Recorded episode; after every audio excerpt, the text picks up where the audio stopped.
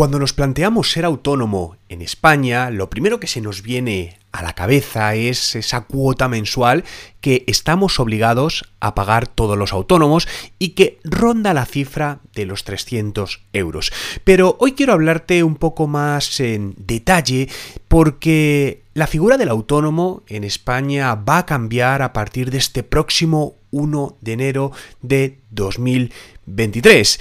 Eh, en España, como bien sabes, estamos obligados a pagar una cuota mensual, cosa que en otros países no, no sucede. De hecho, creo que España, me atrevo a decir, que es el país con la cuota mensual más alta. De hecho, recuerdo cuando estuve viviendo en Toronto, eh, concretamente en Canadá, allí eh, monté un negocio y realmente la figura del autónomo no pagaba nada, lo creaba rápidamente y solo pagaba, solo tributabas por los beneficios que tenías cada X tiempo. Aquí en España, como sabéis, emprender es un poco más complicado en este sentido y vamos a tener que adelantar dinero. Pero, ¿qué tiene que pagar un autónomo cada mes? Bueno, dentro de la categoría de pagos que tiene que afrontar, uno de los más importantes son estos pagos eh, recurrentes. El primero, el que comentábamos, la cuota de autónomo de la seguridad social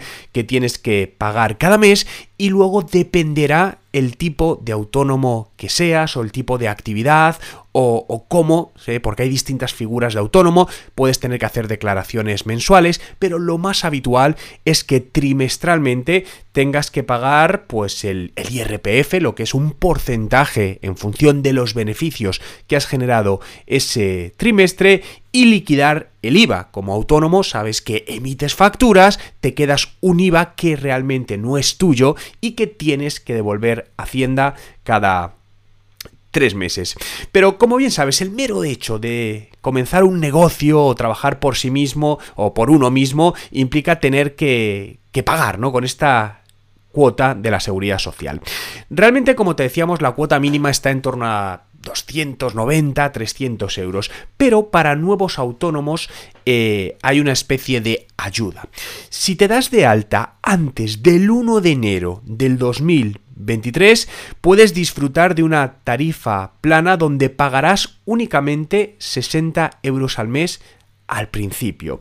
Esto, como decía, va a cambiar porque a partir de el primer día del año 2023, los nuevos autónomos van a tener que pagar 80 euros al mes. Suben esta esta tarifa plana, ¿no? Esta ayuda temporal, pasando de los 60 a los 80 euros. Lo que estamos hablando, pues es más de un 30% de, de subida. Pero, ¿qué más gastos debes afrontar como autónomo al arrancar tu, actividad o, o, tu negocio? Pues probablemente costes jurídicos, ¿no? Notaría, registros públicos y asesores. En esta parte hay cada vez más empresas que te pueden ayudar en todo este proceso.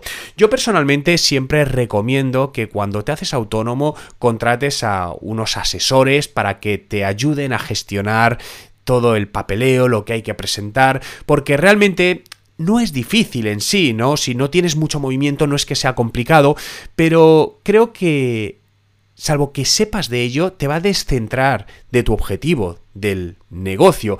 Y además probablemente no puedas estar al día de las novedades que salen, incluso desgrabaciones o ayudas, por lo que siempre estar en manos de profesionales van a asegurarte que las cosas se van a hacer bien, van a presentar la documentación que tienes que presentar, no se va a olvidar nada, porque recuerda, si algo se te pasa por alto, la culpa eh, va a ser tuya, te lo van a reclamar a ti. Yo por eso desde que soy autónomo y hace ya casi 20 años, eh, siempre he tenido unos asesores a mi lado que me ayudan a gestionar todo esto. En cuanto al coste de, un asesor que te lleve todo, dependerá de tu volumen de facturación, del movimiento de facturas, pero hay profesionales que desde 50 euros al mes, más o menos, ¿eh? puede haber excepciones, pero te pueden gestionar todo esto. Por lo tanto, al final es un coste que debes añadir a tu cuenta de resultados como autónomo y que más que un coste, eh, yo te diría que realmente es una inversión, porque dices, oye, 50 euros puede ser mucho dinero, sobre todo al principio, pero ahorrarte en eso te puede generar problemas al futuro, por lo que